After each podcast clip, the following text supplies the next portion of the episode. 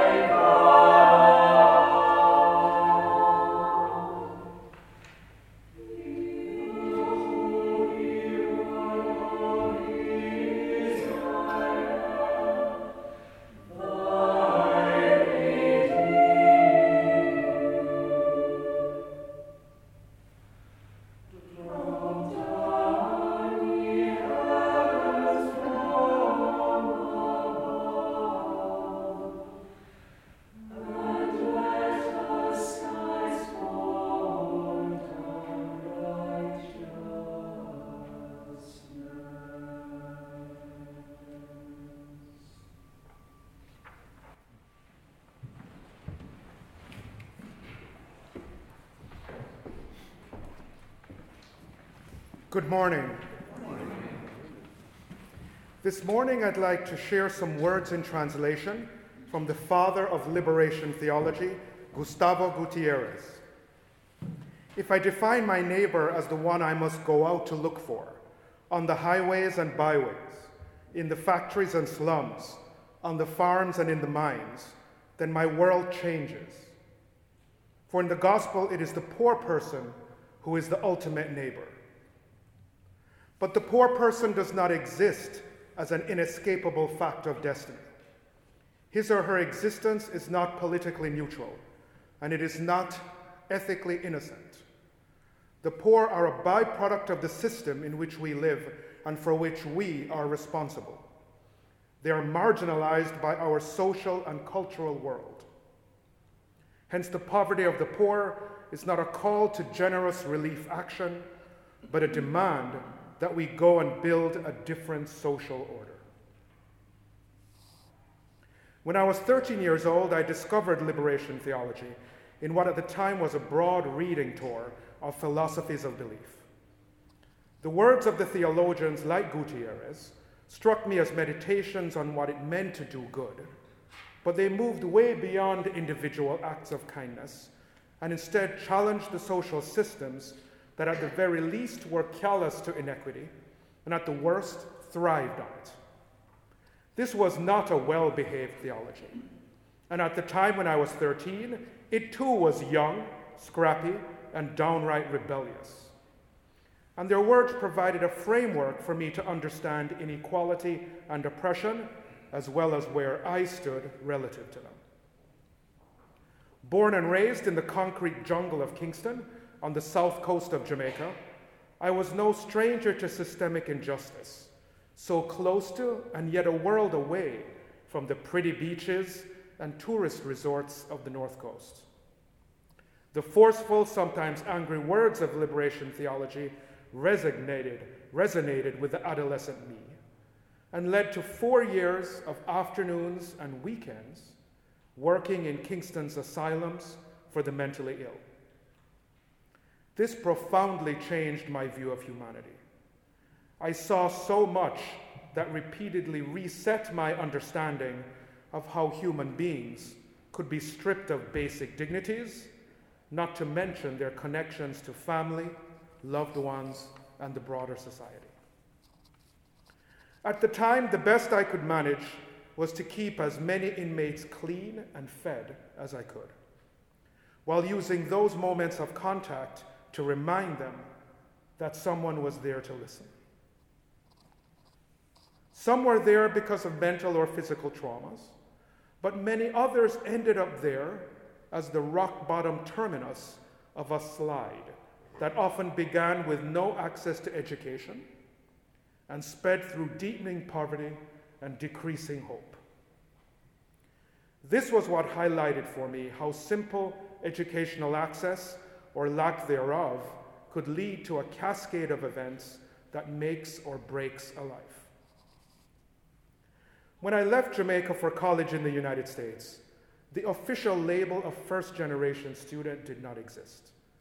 But I knew I was different nevertheless and appreciated the door that generous financial aid had opened for me. This cemented my conviction that education was the on ramp to a better life. Fast forward to today, and we see that institutions of higher education like ours that have inevitably grown so exclusive must continue to embrace their role in building a different social order. It is not enough for us to train leaders.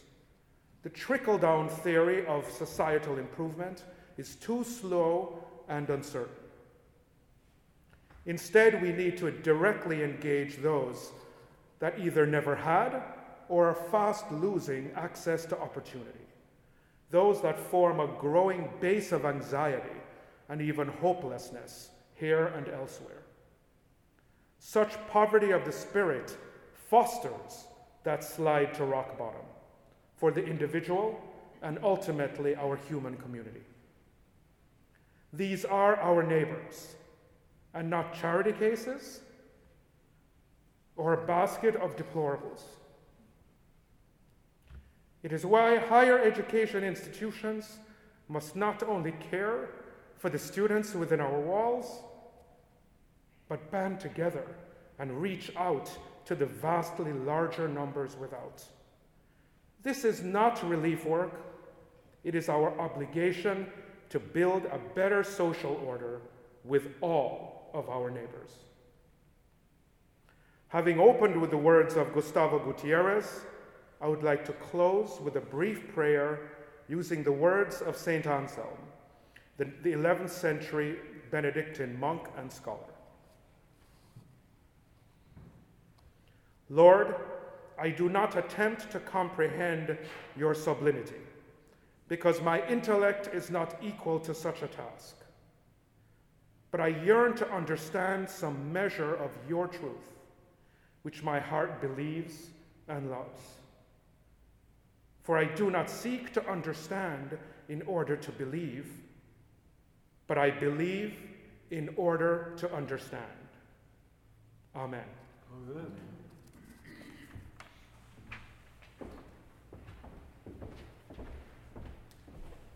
Let us pray together the Lord's Prayer found on the back of your order of worship. Our Father, who art in heaven, hallowed be thy name. Thy kingdom come, thy will be done, on earth as it is in heaven. Give us this day our daily bread, and forgive us our trespasses, as we forgive those who trespass against us and lead us not into temptation, but deliver us from evil. For thine is the kingdom, and the power, and the glory, forever and ever. Amen. Please join me in singing the hymn, Watchmen, Tell Us of the Night, number 95 in your Crimson Harvard hymnal. Please stand as you are able.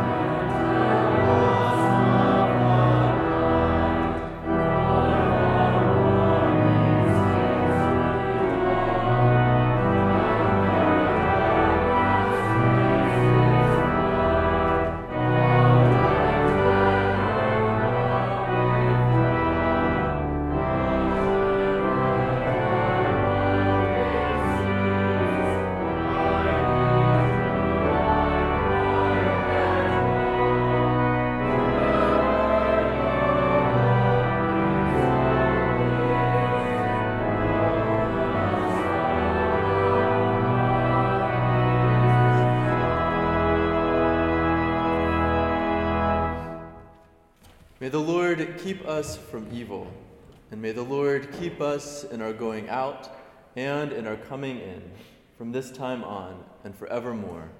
Amen. Amen.